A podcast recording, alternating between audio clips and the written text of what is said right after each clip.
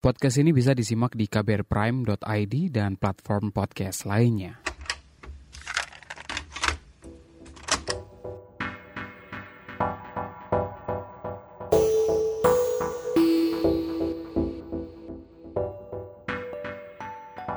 Pernah dengar istilah noise atau noise music? Sejujurnya kali pertama saya melihat secara langsung ya noise music atau noise ini sebenarnya juga nggak sengaja. Waktu itu saya lagi jalan gitu dan kemudian melewati sebuah tempat yang tengah melangsungkan atau mempertunjukkan noise ini gitu. Suaranya cukup kencang dan bikin penasaran. Saya dan beberapa teman waktu itu masuklah ke dalam tempat itu dan menyaksikan pertunjukan itu. Teman saya waktu itu bilang, "Oh, it's noise." Ya emang berisik sih ya.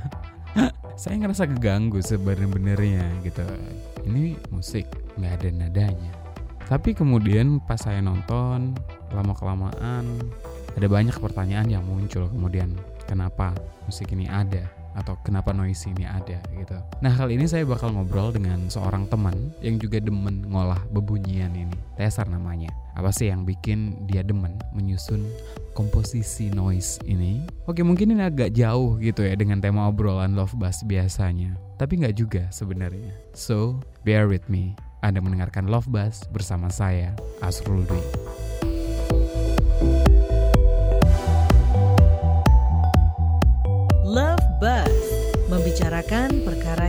Tidak dibicarakan ketika berbicara perkara cinta.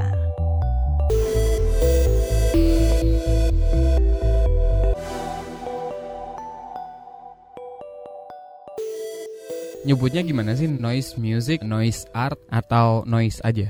Serah. Ya. Kalau lo sendiri gimana gue nyebutnya? lebih nyebut gue bermain dengan eh, medium bunyi. Soalnya emang bunyi kan essence dari semuanya tuh. Karya-karya gue kan menggunakan medium bunyi. Cuman kalau orang mau nyebut itu, oh lu main noise ya, lu main eksperimental ya udah. Tapi kalau lo prefernya you bermain-main dengan bunyi itu Hmm. tanpa kemudian ngasih label atau Tapi pada awalnya sih gue nge-labelin ya gue main noise. secara definitif gitu kira-kira ada nggak sih? Yang gue tahu mungkin di ini ini ya apa masih disatuin sama musik eksperimental, sama sound art. Jadi perspektif orang-orang tuh oh noise tuh di saat musik udah masuk ke ranah seni rupa mungkin. Atau mungkin orang-orang yang dulunya eh kebanyakan ya yang gue ini kayak teman-teman gue atau gue pribadi yang udah bosen sama musik-musik konvensional gitu. Ya udah gue kayak kesannya kok musik gini-gini aja nih? Ya sama mungkin halnya kayak di lukisan kayak lukisan abstrak yang kayak cuman lo doang sama Tuhan yang tahu apalah gitu-gitu kan.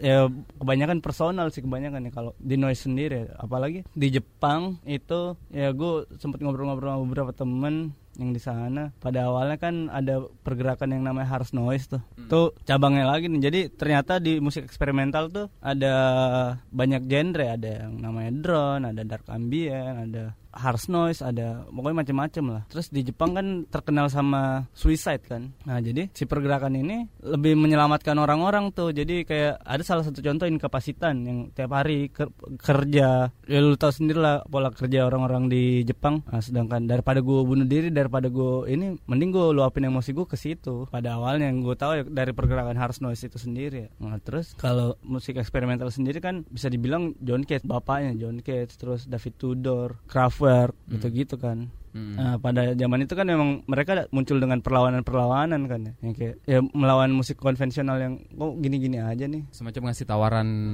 lain bebunyian gitu iya, kayak kan. everyone can make music. Tapi kalau buat lo sendiri gitu, ada arti khusus nggak sih? Kenapa lo kemudian memilih noise bukan musik yang konvensional gitu? Kalau ngelihat karya lo sebenarnya dari awal-awal juga masih ada instrumen juga kan? Hmm. Nah, kan gue pada dasarnya kan gue emang bermain musik konvensional kan. Emang gue dulu ngeband, gue tergabung dalam beberapa band pas zaman gue masih kuliah. Ya sempat dulu iseng-isengan ya namanya anak muda kan. Eh kita noise noisean yuk. Ayo tapi masih formatnya masih band tuh pas tahun 2013. Eh 2013 2014 ya lupa gue. Pas tahun segitu ayo yuk bikin iseng-iseng gara-gara terinspirasi sama Basquiat kan. Ya gue ngefans sama Basquiat juga. Ya Udah nyoba-nyoba nyontoin-nyontoin bandnya Basquiat yang Grey itu lama kelamaan ternyata si noise sendiri ini atau musik eksperimental ini punya kelompoknya sendiri. Apa di saat itu akhirnya udah di situ ngebuka jejaring lah. Ketemu sama siapa siapa mau tur ke Indonesia mau tur ke Bandung. Pada awalnya pun gue muntah yang ngeliat eh puyeng bos. Ah. pas waktu itu gue masih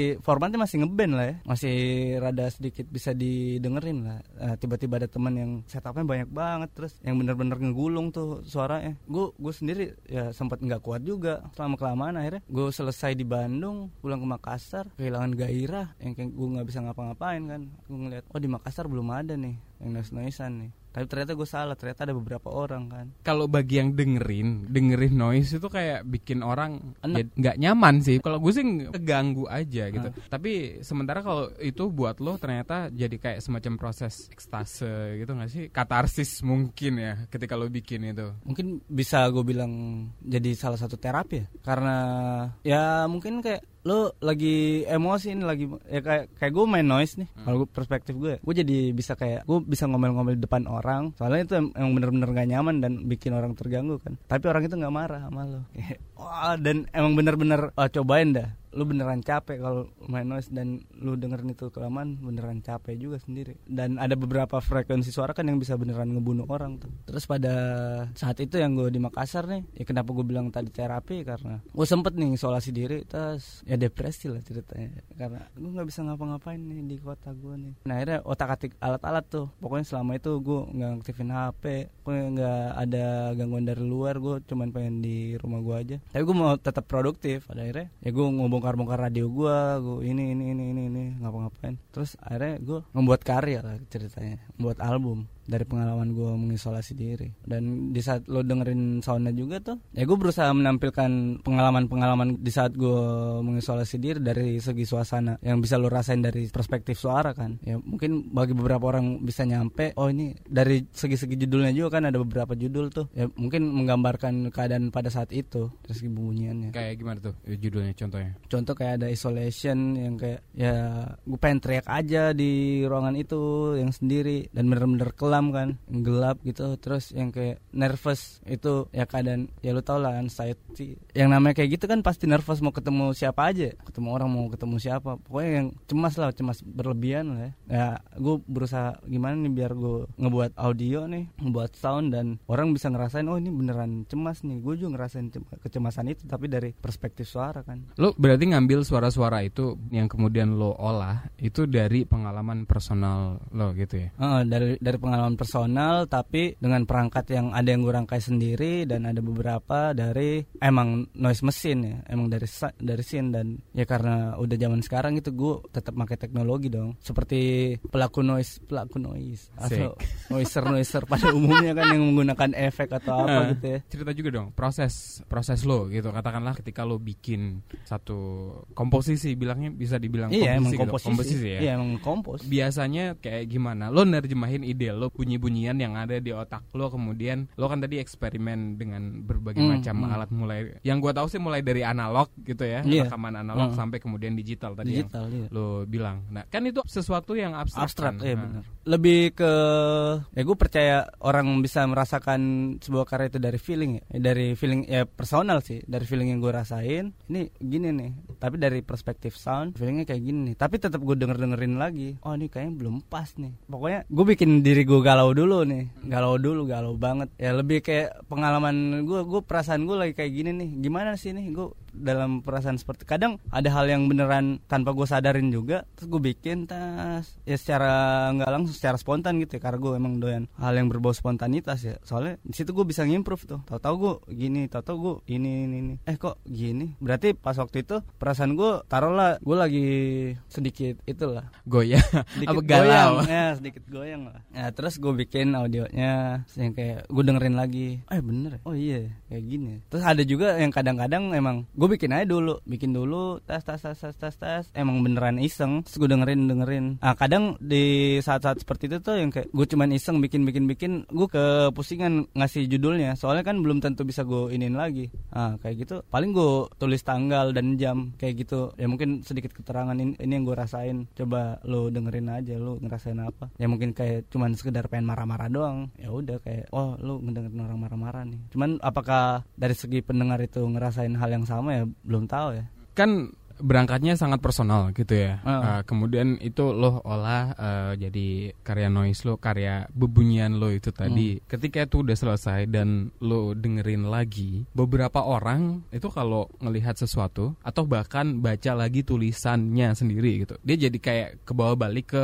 momen saat itu. Dan Iya. itu kan cukup berat juga sebenarnya kan. Lo Hmm. ngalamin hal itu nggak sih ketika lo dengerin lagi karya-karya lo gitu? Kalau buat yang sekarang ya, kadang gue denger dengerin itu, ya gue bisa ngomong gue lagi ngebuat satu digit drugs nih, bikin drugs tapi dalam perspektif digital dan audio gitu. Terkadang gue kalau gue mabok gitu gue dengerin lagi, Tas. kadang ke bawah tuh, secara nggak sadar tuh. Apa enggak di saat gue dengerin pakai headphone tang, beneran gue, ya gue nggak tahu ya, gue keadaan gue saat itu giting atau emang ke bawah ke fase yang itu ya, gue nggak tahu. Cuman coba aja lu dengerin, mungkin lu bisa ke bawah juga atau malah nih ngapain sih nih bocah resik Tadi lu bilang kan sempat mengalami fase isolasi dan sebagainya gitu Hmm. kan dengan agak sungkan-sungkan lu tadi bilang kan lu pernah depresi gitu. Itu memang eh, sudah eh, didiagnosa atau eh, gimana? Lu nerjemahin sendiri aja bahwa ini feeling atau perasaan ini gue di fase ini. gue menerjemahkannya dari jadi gue ngeliat tingkah laku gue gue jadi jadi malas jadiin jadiin terus gue diskusi sama nyokap gue kan kok gue gini ya kok gue gini ya gue gila kali mah terus gue baca baca baca emang ciri-cirinya sama sama orang depresi nah, makanya gue berani oh gue depres nih kayaknya gue bener-bener harus nutup diri dulu nih. Soalnya kan gue setelah enam tahun gitu baru balik ke Makassar lagi yang kayak berubah semua kan. Gue harus ngapain nih? Yang tadinya gue biasanya ngelukis kan pas di Bandung yang kayak kehilangan gairah buat ngelukis aduh gue ngapain? Mau ngeband juga nggak ada temen. Makanya sampai ah udahlah gue ngisolasi diri aja dah kali bisa gue bisa produktif gitu atau apa yang yang terjadi kan maksudnya. Mencoba membuat terapi buat diri sendiri gitu. Karena gue menghindari obat-obatan ya. Ya gue pernah sampai pada akhirnya pun setelah gue ngisolasi diri gue tetap susah tidur lah apalah sampai gue ngomong sama nyokap gue udahlah bawa gue ke rumah sakit jiwa aja deh. Gue konsultasi sama dokter aja deh. Dan bener dugaan gue cuman diajakin ngobrol dan dikasih obat. Gue nggak mau konsumsi obat-obatan. Pada akhirnya ya udah gue jadiin bisnis. Terus ya tetap gue ngelakuin terapi atau treatment yang gue percaya. Apa sih yang sebenarnya bikin lo gitu eh, sampai kemudian oke tinggal di Bandung 6 tahun kemudian pindah ke Makassar gitu balik lagi gitu. Situasi atau kondisi yang kayak gimana yang kemudian bikin lo depresi itu tadi sih? ada kejadian yang cukup bodoh sih yang gue lakuin sama hidup gue. Makanya kenapa gue bisa memutuskan untuk kembali ya. Sama mungkin ya keluarga gue juga lagi butuh sosok gue. Ya gue nggak bisa egois kan. Ya udahlah gue ngalah akhirnya balik. Terus yang kayak padahal pas di situ tuh gue udah merasa gue udah di titik yang cukup established nih pas di Bandung nih. Terus ujuk-ujuk gue harus pulang tes. Memulai lagi dari nol dong. Puyeng gue sama masalah-masalah yang itu yang mungkin nggak bisa gue ceritain ya. Masalah besar lah. Yang apa ya semua orang pernah berada di titik terendah di hidupnya. Ya, mungkin pada saat itu gue di situ. Akhirnya balik terus itu yang jadi tekanan juga nih pressure terus nih ke gue nih. Tas tas tas tas tas. Akhirnya mungkin salah satu penyebab yang bikin gue depresi itu juga ya. Lo tipikal orang yang overthinking gitu ya, banget. Beres kita ngobrol lain pasti gue pikirin panjang. Sebelum gue mau ngobrol juga gue mikir mikir pokoknya gue Ditanyain apa aja gitu ya. Mm-mm. Terus yang kayak gue bener nggak ya? Ngomong sama orang pun kadang eh gue bener nggak ngomong sama padahal di pikiran gue nih nih orang tersinggung nih. Padahal sebenarnya enggak. Si orang itu mah biasa aja mungkin cuman guanya. Kayak anjing gue nggak enak lagi gue ngomong ini ke orang itu tuh gini, gini, gini. lebih ke perspektif gue yang takut salah ke orang itu tuh bukan yang kayak ini orang gue gini banget nih eh kalau itu mah gue bodo amat nggak nggak harus gue pikirin cuman perlakuan gue ke orang tuh yang lebih gue pikirin banyak tuh Sekarang gitu lo ada di state yang mana? Kesehatan jiwa lo kayak gimana sekarang, Sar? nggak tahu ya gue ya pokoknya kalau dari perspektif orang gue gue juga nggak bisa ngomong gue normal atau gimana ya. cuman ya kalau menurut gue sekarang gue baik-baik aja gitu ya cuman gue beberapa kali ketemu sama orang nggak ya udah sering dia ngomong gini nih gue pernah ketemu sama orang aneh tapi lo yang paling aneh yang pernah gue lihat dan itu bukan cuma satu orang yang ngomong kayak gitu terus gue, penasaran gue aneh kayak gimana sih anehnya gue kayak gimana gue penasaran kan ah itu lagi tuh, gue mikir lagi mikir-mikir Nggak nanya ke orangnya langsung. Emang aneh kayak gimana? Iya gue, ya dia pasti ya aneh, lebih aneh daripada orang aneh kata dia. Hah? Ya gue bingung dong. Ya udahlah ya, ya mungkin gue orang aneh mungkin. Jadi ya, kayak lebih hati-hati gitu gak sih lo untuk deket sama orang gitu dengan komentar orang yang semacam itu. Ah, gitu. Kalau untuk sekarang lebih kayak gue selektif sekarang dalam Asik. memilih pertemanan gitu. Maksudnya per- teman dalam artian buat gue tuh teman tuh yang udah tahu lu banget semuanya semua semua semuanya. Yang kayak kalau misalkan cuman tegur sapa tegur sapa, oh kerabat dong mungkin atau ya udah paling oh ya gue kenal sama dia kenalan lah mungkin. Kalau teman menurut gue yang udah lu udah cerita yang udah beneran ya dekat gitu gue nggak ini sih sama sahabat-sahabatan dan gue nggak pernah punya sahabat dalam hidup gue Masa? Heeh. Pokoknya yang kayak udah kalau gue ngerasa udah deket sama orang itu udah gue bilangnya oh saudara gue tuh. Gue cuma percaya teman, saudara, udah itu doang. Ya saudara berarti lu di atasnya teman. Udah segitu levelnya kalau di gue. Tapi lu termasuk yang gampang untuk cerita ke orang gak sih? Persoalan pribadi yang lu Enggak. hadapin. Enggak. Gue gue juga bingung ya. Gue suatu saat bisa jadi extrovert. Extrovert dalam artian bukan ngobrolin hal-hal yang pribadi gue. ya. Cuman seneng ke orang-orang banyak. Tapi pas ketemu orang-orang banyak gue jadi ya gue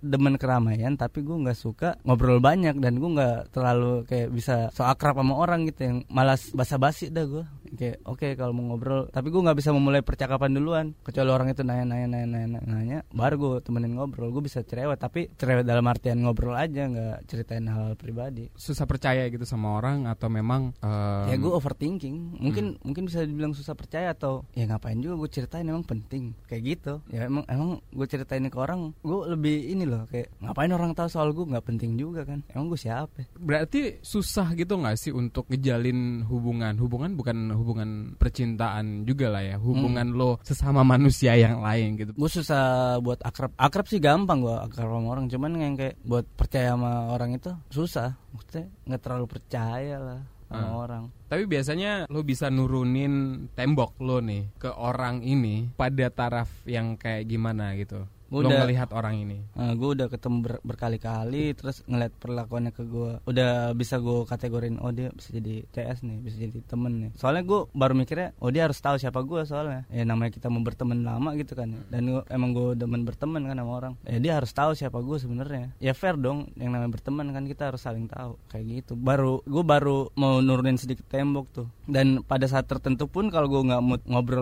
walaupun itu temen deket gue sekalipun ya kayak ada CS CS gue yang gue sempat tinggal satu rumah tuh bareng-bareng yang kayak ya udah kalau gue lagi pengen diem ya udah diem aja gue kagak gue gubris juga. Paling ngobrol-ngobrol gitu doang basa-basi terus ya udah selalu boy. Ngobrolin personal heart to heart gitu lo jarang ya? Tapi ada Kebanyakan- nggak sih? ada. Teman-teman deket gue kebanyakan rata-rata cewek sih. Yang bisa gue bilang saudara atau CS gitu. Cuman kalau ke cowok apa ya? Kenapa? aneh gitu kalau gue mending gue ngobrol sama mak gue sekalian. Kalau gue sekarang sih lebih kalau ada hal personal gitu lebih banyak gue obrol sama mak gue karena ya gue berjauhan kan. Terus doi kadang ngasih solusi juga kan. Terus dari perspektif orang tua kan mungkin oh dia ngerti gue nih dia tahu nih. Kalau temen kan kadang solusi-solusi bla bla bla doang. Ya paling kalau gue ngobrol sama temen-temen cowok ada yang beneran udah saudara gue tuh yang beneran curhat soal kehidupan lah. Lebih ke boy gue stres nih gue gini gini gini gini gini gini. Rata-rata kalau cowok ngasih solusinya ya udah. Ya lah apaan sih? Ya gitu gitulah standar lah ya. Kalau perempuan kan mungkin lebih perasa gitu ya. makanya gue terkadang kalau hal-hal yang personal lebih curhat ke CS CS gue yang cewek karena ya gue lebih demen perspektifnya perempuan kalau menjalani suatu masalah soalnya ya pasti galau-galauan kan kalau kita laki-laki kan lebih berpikir logis kan ah ini kayaknya gini doang Tapi kadang juga dalam satu titik tertentu gitu jadi sok kuat gitu nggak sih? gue Teman-teman laki-laki gitu, maksudnya kalau lo ngobrol dengan komentar yang semacam itu kan lo lo ngerasa nggak sih dianggap lo Iya. cemen gitu Iya, kan? Kadang gue, ah, lu belum ngerasain aja loh. Gue Ah, ngomong gitu ah. juga dalam hati kan. Atau enggak kalau emang beneran temen deket ya, coba lu ngerasain di posisi gue lu, lu rasain mampus lu. Pasti kayak gitu juga. Ya iyalah pastilah. sedikit orang yang gue juga kenal secara personal gitu kan secara terbuka at least ke gue gitu kan ngomongin soal perasaan dan Hmm. sebagainya itu nggak banyak cowok yang berani menurut gue sih itu justru keberanian sih lo rapuh merasa rapuh gitu kan merasa emosional gitu itu hal yang wajar manusiawi gitu nggak sih Mm-mm. Cuman kalau ya balik ke segi maskulinitasnya ya. asik iya kan. Nah, yang namanya laki-laki Ah. Mana mau dilihat cemen dong. Hmm. iya gak sih? Yang kayak masa gue ceritain ke temen cowok? Gini gini gini. Kecuali bener-bener itu temen lu yang kayak lu tiap hari bareng-bareng ngelakuin hal apa itu bareng-bareng tuh yang kayak dia tahu lu dalam segi kehidupan dia tahu lu apa yang lu lakuin tiap hari. Mungkin gue cerita adalah udah gue anggap kayak kakak gue sih doi. Tapi ya udah tapi nggak sedalam gue juga cerita ke cewek. Kalau ke cewek mungkin gue lebih suka responnya. Ya. mungkin dia dia dengerin terus langsung dicernanya pakai perasaan kan. Kalau kita kan laki-laki ngedengerin dicerma pakai logika dulu logis terus ya syukur-syukur dia mencoba merasakan hal itu atau enggak kan. Kalau ke cewek kan pasti oh iya tahu nih gue nih rasain nih gini gini gini, gini. mungkin gini deh gini deh gini deh. Kayak gitu kalau ke cewek. Ya tahu sendiri kan laki-laki ya maskulinitas yang kayak gue Hmm. kuat. Tapi kalau lo sendiri gitu ya, dengar ada temen lo cowok yang curhat ke lo, biasanya reaksi lo akan kayak gimana? Menjadi laki-laki pada umumnya atau lo lebih bisa berempati karena lo punya pengalaman gitu ya, yang mungkin lebih dari ini orang ini gitu. ya kalau yang dicurhatin pernah gue alamin ya paling gue ngasih sudut pandang ya. karena kebanyakan orang kalau lebih kayak ngajarin ya ngajarin kita ya kalau gue nggak kayak gitu ya gue selalu ngomong ya pengalaman gue kayak gini pengalaman gue kayak gini bla Hmm. bla bla bla bla bla coba dah lo sebenarnya gue paling sering ngomong cuman lo doang yang tahu apa yang lo harus lakuin. Tapi saran dari gue coba beberapa hal ini dah. Kalau emang nggak cocok ya udah coba pakai cara lo. Ya gue cuman bisa ngasih saran kan. Gue dan gue nggak bisa ngajarin ya kan orang masalahnya kan pasti beda-beda ya, walaupun sejenis gitu ya. Maksudnya sejenis masalahnya sejenis ya. Cuman mungkin dari segi dia ngejalaninnya mungkin beda. Dari segi dia menyikapi masalahnya beda. Ya sebenarnya kalau orang yang punya pengalaman ke psikolog atau psikiater kan, mereka nggak pernah ngasih jawaban kan, Iya. ngebimbing lo gitu gak sih? nih gue bete nih sama, sama psikolog atau psikiater ya. Ya gue kalau gue kan nggak ke psikolog ya gue ke psikiater ya. Cuman ya apa bedanya gue ngobrol sama mak gue cuman ngobrol bla bla bla ngorek-ngorek lo ngorek-ngorek tas tas tas tas tas. Ya lo juga nggak kenal dia siapa. Terus beres itu lo dikasih ya pokoknya intinya lo harus beli obat dari dia. Ya ada beberapa saran sih. Kalau saran dari nyokap gue lo coba ngedeketin diri sama Tuhan lah. Ya gue coba dong terapi itu. Dan emang lebih cocok tapi gue bukan orang yang religius. Gue masih bandel. Makanya ya terapi yang gue lakuin itu. Lebih ke penyaluran emosi. Cara itu waktu itu juga nggak ditawarin ya oleh psikiater lo gitu. mana mana ada kepikiran lah dia. Berapa lama sih berarti untuk terapi-terapi gitu? ke psikiater karena gue menganggap itu bisnis yang baik ya, ya karena gue konsul sama ambil obat itu ditanggung negara. Gue Generik ya. iya generik. Terus gue punya pasarnya nih teman-teman di teman-teman gue ya udah gue sampai empat bulanan mungkin ya. Sampai pada akhirnya nyokap gue ngomong ya nyokap gue nyangkanya gue makan terus kan. Ya nyokap gue takut dong. Udah lu ngerusak-rusak diri lu udah beneran. Lu sholat ayo udah sholat sholat. Apa enggak gimana ki lu ngobrol sama gue aja dah kata nyokap kan. Ya. tapi gue bilang enggak mah gue masih susah tidur nih masih ini nih masih males nih. Kadang nih malah kebalikan ya pengalaman gue nih. Gue bego-begoin si dokternya biar bisa ganti obat. Kayak oh si pasar ini udah mulai berkurang nih. Gue nyari nih obat apa nih yang lebih laku nih jadi penjual obat kan gue oh ini gue baca dong tas tas tas. Oh biar dapat obat ini gejalanya seperti ini. Gue ngomong sama dokter ya kok saya jadi ini ya saya kayaknya butuh sedikit stimulan untuk lebih produktif lebih ini lebih ini. Tapi pas malamnya saya susah tidur. Oke gini gini. Ah, akhirnya dikasih dua merek obat lah. Oh dok saya nggak cocok sama obat ini dok. Ada yang lebih enak lagi nggak? Bukan lebih enak yang lebih ini lagi. Kayaknya saya cocok sama yang merek ini dok. Oke. Kasih tas bos di sini ya, enak menurut gue maksudnya dalam artian bisnis bisnis yang baik nih. Ya gue nggak nganjurin kalau emang lo ini sama dokter soalnya nggak ada habisnya dan ada yang beneran ya. Gue gue pun pada akhirnya ngeriset itu kan ya. Sampai gue pacaran sama ada se- eh, seorang perempuan yang beneran skizo yang sampai nyilet nyilet dia pun kadang ngeluh aduh kok dosis gue ditambahin lagi sih? Kapan sih dosis gue diturunin? Gini gini bakal nambah nambah terus dosisnya dan itu ngaruhnya ke badan lo yang namanya kimia. Ya, ya dia jadi gampang lupa jadi ini yang sampai ke mana-mana harus bawa catatan harus bawa recorder. Karena dia takut ke lupaan mungkin ya dalam hidupnya orang kan ada momen-momen tertentu kan yang gue nggak nggak mau ngelupain momen ini nih. Dampaknya tuh ke situ dan yang namanya obat kayak gitu lu nggak bisa sembarangan ngelakuin hal-hal yang berbau kimiotik kayak misalnya lu tahu-tahu sakit ini. Terus lu dalam kandungan obat itu kan dia udah sampai disuntik tuh dia obatnya. Terus di saat dia sakit ini terus ya amit-amit saatnya nggak cocok modar kan. Akhirnya dia kebingungan aduh gue sakit ini terus gue masih ada obat ini lagi di badan gue belum. Kan dia suntikannya obat skizo tuh katanya sampai ngejendol gitu kan yang kayak berapa lama baru kempes. Dan bener-bener feelless yang kayak udah lempeng aja lu nggak ngerasa bahagia lu nggak ngerasa eh, sedih. Yang kayak ada kejadian yang kayak apa buta hati kali ya. Bukan buta hati yang kayak, Kayak udah kebas gitu kali ya. udah kebal Hmm. ininya hatinya. Dan itu beneran gue saksiin ya gue lihat. Pas dia baru dapat itu dia kayak udah yang kayak biasa lagi yang seneng. Soalnya sebelumnya di saat skizonya kamu dia pasti nyilet tuh nyilet badannya. Pokoknya pengen nyakitin badannya. Tragis sih. Jadi lu kayak ngeliat mayat hidup tau gak lu yang kayak udah dia diem. Kayak bengong ngeliat satu titik. Pas diajak ngobrol ah apa apa? Hah. yang kayak dia sosokan itu eh kenapa sih tadi ada apa sih? Jadi aneh ke badan lu ya. Temen yang gue kenal sih konsumsi obat juga. Hmm. dan itu ngebantu sih untuk Iya, emang- kemudian dia jadi lebih apa fungsional gitu sih kalau istilahnya produktif lah tadi, Iya, tadi emang- yang lo bilang Emang doi juga produktif, doi juga seniman ya. Doi produktif tapi itu apa nggak pede. Ah Hmm. jelek lah gambar gue inilah inilah. Padahal bagus banget karya-karyanya dia. Mm-mm. Cuman ya karena nggak tahu juga sih. Mungkin emang orangnya kayak gitu ya. Mm-mm. Cuman yang gue temuin kayak gitu si bocahnya.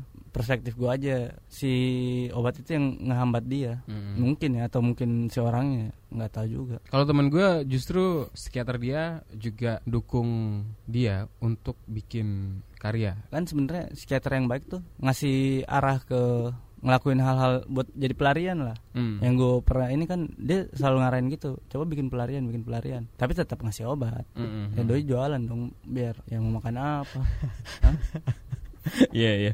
Eh karena lu kebetulan cerita soal apa hubungan romantisme gitu Ah. kan dengan kondisi kesehatan jiwa lo gitu ya. Kayak gimana menjalin hubungan eh, hubungan romantis gitu lah ya Oh, dengan orang. dengan perempuan sampai saat ini gue pernah jatuh cinta lah, asik tapi mas sama orang itu aja sampai sekarang terus yang kayak setelah setelahnya ya kayak oh gue suka nih tapi gue sayang tapi kayak ya udah biasa aja gitu be aja. Yang nggak jauh-jauh dari seks lah pasti ujung-ujungnya ke situ pasti mikirnya. Terus yang kayak kalau ke perempuan yang gue ceritain hal itu pun nggak sembarangan perempuan yang bener-bener udah teman dekat gue banget baru gue berani cerita. Soalnya kan ya kadang gue cerita ke perempuan kan ada tujuan tertentu juga kan PDKT lah atau apalah. Tapi nggak mungkin gue ceritain hal-hal kayak gitu ya gue pencitraan juga dong. Sek. Oke. kecuali kayak ke temen ya baru yang beneran CS nih. Gue galau nih Hmm. mau ngobrol dong. Ya udah ngobrol ya sebenarnya kan orang kayak gitu kan ya kalau yang gue alamin lebih butuh partner ngobrol aja karena ngerasa dia sendirian banget di ya gue sendirian banget nih di dunia ini padahal banyak teman-teman kan cuman ya cuman teman-teman bersenang-senang doang kan bersedih-sedih kan jarang ada tuh teman yang mau bersedih-sedih bareng kan. Tapi lo sekarang masih juga kadang ngerasa sendiri itu tadi. Udah enggak sih. Maksudnya kalau buat sekarang Udah nemu treatment Di saat udah mulai aneh-aneh nih badan gue nih. Ah gue selalu ngomong Masa dia yang mau ngatur gue Gue dong yang ngatur dia. Nah tapi pengalaman gue juga nih sama ada partner gue perempuan. Dia pas waktu itu kita lagi berdua nih di kamar tapi nggak ngapa-ngapain cuman ngobrol bla bla bla. Terus kambuh Lo yang kambuh atau? doi. Hmm. kan gue ngeriset kan ke dia. Kambuh tes. Waduh. Dan dia jadi personal yang lain. Eh, gue nggak tahu dia acting acting apa enggak. Tapi pas awal-awal dia ngomong gue punya empat personality. Ada anak kecil ada perempuan seksi ada laki-laki dan satu lagi apa lupa gue gue tau tau ngajak gue kenalan lagi kan gue gue kaget dong. Mhm. apaan sih? Yang diam dia eh ini serius nih gue gue gitu kan serius nih? Terus yang kayak hai kamu siapa? Maskulin banget kayaknya jadi gini nih bocah nih. Ah di situ gue bingung. Tapi ada ada gejala-gejala awal tuh. Dia ngomong eh kok tangan aku kebas ya? Kok tangan aku seperti tentakel gurita ya? Kok gini gini gini? Terus lama-lama diem udah berubah. Dia nggak jadi dia. Gue nggak tahu dia acting apa gimana ya bodo amat. Cuman bingung gue ah kok gini ya? Itu DID bukan sih eh, dissociative identity disorder. Kayak itu kepribadian ganda gitu loh. nggak ngerti gue cuman dia ngomong dia skizo dan gue percaya karena emang dia sempat hampir bunuh diri dua kali. Beneran ada bukti nyata gitu di badannya. Dan dia ngomong pas keadaan itu si temennya dia ini nih yang jadi personalnya dia dia nganggap dia temen. Teman-temannya dia tuh datang ngajakin ke rumahnya. Dan di saat proses itu dia nggak sadar. Kalau lo lihat kayak gitu, lo ke trigger nggak sih sebenarnya? nggak. Kalau gue mungkin gue nggak separah dia ya ya kayak mungkin lebih prihatin ya ya dari segi kemanusiaan lah masa gue ngeliat orang kayak gitu gue nggak ini takut juga gue Lebih empati. lebih empati lah ya. Hmm. kalau ke trigger sih alhamdulillah gue bisa ngatasin hal itu sendiri ya mungkin kalau dulu dulu mungkin ke trigger ya cuman kalau sekarang udah biasa aja gue paling gue bisa ke trigger sama diri gue sendiri di saat gue sendirian kadang ada ada masanya gue ya mas, sekarang sekarang juga kadang-kadang tapi jarang terjadi ya gue yang kayak beneran diem terus yang kayak kebanyakan pikiran lagi overthinking lagi terus yang kayak ketakutan. Kenapa nih gue ini kali ya gue ini kali ya. Tapi gue udah berusaha ngelawan itu. Kayak pokoknya kalau gue udah ngerasa kayak gitu gue harus jangan banyak di dalam ruangan nih. Nggak bisa nggak bisa dalam ruangan nih gue langsung keluar gue cabut. Ke mana kayak ketemu orang kayak apa nggak? Langsung ngobrol sama orang kayak buat ngatasin itu tuh. Kayak gitu apa treatment yang gue lakuin ya Itu lo nemu kayak gitu setelah berapa lama? Nemu cara untuk ngatasin itu gitu. gue juga nggak nggak sadar ya maksudnya secara nggak langsung gitu ya eh gue nggak pernah mikirin ini caranya cuman pada akhirnya oh emang ha- hal ini yang harus gue lakuin gue nggak pernah sadar itu apa gue lakuin berapa lama cuman atau mungkin karena ada satu kejadian kebetulan gitu orang tato datang ngetok terus ya gue kayak sadar gitu atau gimana gue juga kurang tahu ya. Cuman pada akhirnya oh gini caranya nih. Nggak boleh terlalu baik dalam ruangan. Soalnya kalau dalam ruangan kan apalagi di tempat gue yang sekarang beneran kotak doang tuh yang kayak lu nggak ngeliat apa-apa. Terus ya gue bukan bocah yang smartphone habis atau in- internet banget kan. Maksudnya ya di saat gue di kamar kalau nggak ngotak-ngatik ngotak-ngatik apa-apa bikin musik ya udah bisa diem diem aja gitu. Sama gue paling nga- ngatasinnya ngebaca. Tapi gue bukan orang yang doyan baca banget kan. Makanya lebih ke nyari orang lain nih buat gue temenin ngobrol nih apa enggak jangan seenggaknya jangan dalam ruangan aja Pantes ya jam 3 pagi demen nge-DM. baru tuh gue jam jam jam segitu tuh baru ngeliat handphone orang-orang lagi ngapain sih Hah? ngeliat Instagram Ngeliat yang kan. baru baru update IG story gitu langsung disautin ya. langsung baru gue gitu-gituin tuh Gua- gua- apa kayak gue bodo amat ngirim-ngirim sembarangan kayak ngirim Hmm, gambar apa kayak yang se- seenggaknya gue ada apa teman ngobrol gitu Hmm. soalnya gue kan emang punya tem apa kayak ada beberapa partner gitu yang di jam-jam tertentu tuh pasti gue telepon. Ya karena gue masih berantakan nih pola tidur gue nih sekarang nih kan. Ya udah gue telepon tes. Pas dimatiin udah tuh bingung lagi gue ngapain ya ngapain ya ngapain ya? Mau main musik juga takut berisik kan apalagi gue sekarang ngekos kan. Ngapain ya ngapain ya? Nonton film juga boring. Hmm. ya udah gue main handphone aja. Nyari siapa nih teman-teman gue nih yang masih online nih? Wah gue gangguin aja dah gangguin orang dah. Di awal kan lo cerita Bandung pindah ke Makassar Ah. gitu kan dan lo juga kesusahan untuk menyesuaikan diri atau adaptasi ulang ke Makassar gitu Ah. ya dan sekarang di eh, Jakarta. Jakarta gitu ngelewatin proses yang sama nggak sih atau kesusahan juga untuk adaptasi dengan Jakarta yang dengan maha kelebayannya dengan ini gitu. segala kelebihannya Heeh.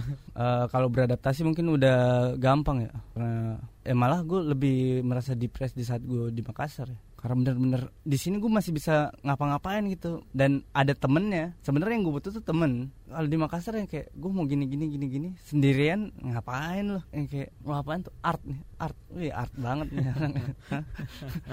artsy kan lo orangnya Art- art house gila, gitu.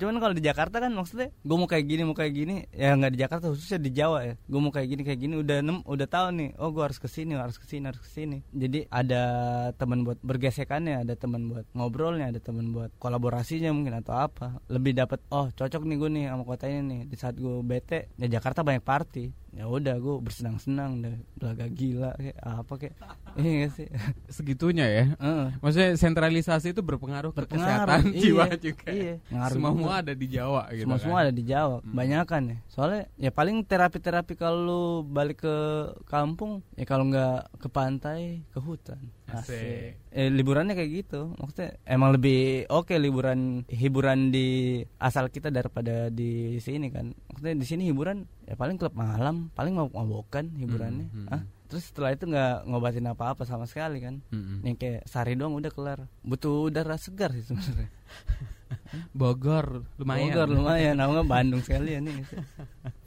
Oke, Sar, cinta buat lo apa? Apa ya cinta ya? Gue nggak bisa ngejelasin sama kata-kata, tapi dari perlakuan kali ya, dari Oh, ya. sikap orang bersikap sama lo dan lo bisa ngerasa itu, oh ini cinta nih. Dan gue pun baru merasakan kalau gue dicintai dan mencintai itu baru sama satu orang tuh di luar lingkup keluarga nih. Kalau cinta ke keluarga kan udah jelas tuh, baru sama satu orang tuh. Dan itu kebetulan banget dia hadir di hidup gue pas di saat gue bener-bener di titik terendah. Dan eh kok ini orang beda sedangkan gue lagi kayak gini? Tes baru tuh oh oh ini oh ini yang namanya cinta ya? Oh baru tahu gue kayak gini. Dan lebih ke perlakuan orang itu ya ke sikap orang itu ke lu ya. Cinta kalau dijelasin sih gue nggak bisa ngejelasin ya. Yang kayak gimana sih? Contohnya mungkin perlakuan atau sikap yang kayak gimana? ya kayak gue ke orang itu ya gue sama dia bisa bisa aja nggak ngapa-ngapain sama dia. Maksudnya gue bodo amat dia mau sama siapa sama siapa. Yang penting dia nggak kenapa kenapa gitu. Lebih kayak ngejaga lebih kayak takut dia kenapa kenapa lebih overprotective ke dia tapi nggak ngelarang-larang. Tapi ya lu cemas dia kenapa kenapa kayak lu mikirin diri lu aja sendiri. Kayak gitu sih menurut gue Lo kan seniman bunyi. gitu kan. Kalau diibaratkan bunyi, cinta, kalau bebunyian itu kayak gimana? bunyi-bunyi yang harmonis. Mungkin tapi yang harmonis belum tentu cinta juga. Ya bisa aja yang chaos sekalipun itu ternyata cinta ya. Karena yang chaos-chaos kan terkadang eh lebih nunjukin dia marah atau ngasih aware ke lu nih ini nggak bener nih nggak lebih cerewet lah mungkin. Bunyi-bunyi yang lebih berisik mungkin bisa aja itu cinta ya. Nggak selamanya yang indah-indah itu cinta kan. Maksudnya ya yang indah-indah kan kadang buat apa menye-menye gitu-gitu ya. Ya mungkin perspektif gue cinta bisa aja dari suatu bunyian yang berisik sekalipun Kalau punya saran, komentar, atau ingin berbagi cerita, boleh banget email ke podcast at kbrprime.id dan tulis love bus untuk subjek emailnya. Saya akan akhiri love bus kali ini dengan ngambil satu petikan dari Alan Watts. Now you see, if you want to live in a way that always is saying, I think that life is disgusting. Supposing you want to deny or that uh, people who like music are just a bunch of idiots who sits around and go out of their mind listening to a lot of complicated noise. See, there's always a way of talking about something to make it sound terrible. Equally, there is a way of talking about something to make it sound great. Kayak yang tadi Tesar bilang, mungkin cinta itu kayak noise gitu ya bisa saja kedengarannya chaotic, tapi toh juga ada komposisi di dalamnya, ada keteraturan di dalamnya. Love Buzz membicarakan perkara yang tidak dibicarakan ketika berbicara perkara cinta. Kunjungi kbrprime.id untuk menyimak beragam podcast lainnya dari KBR.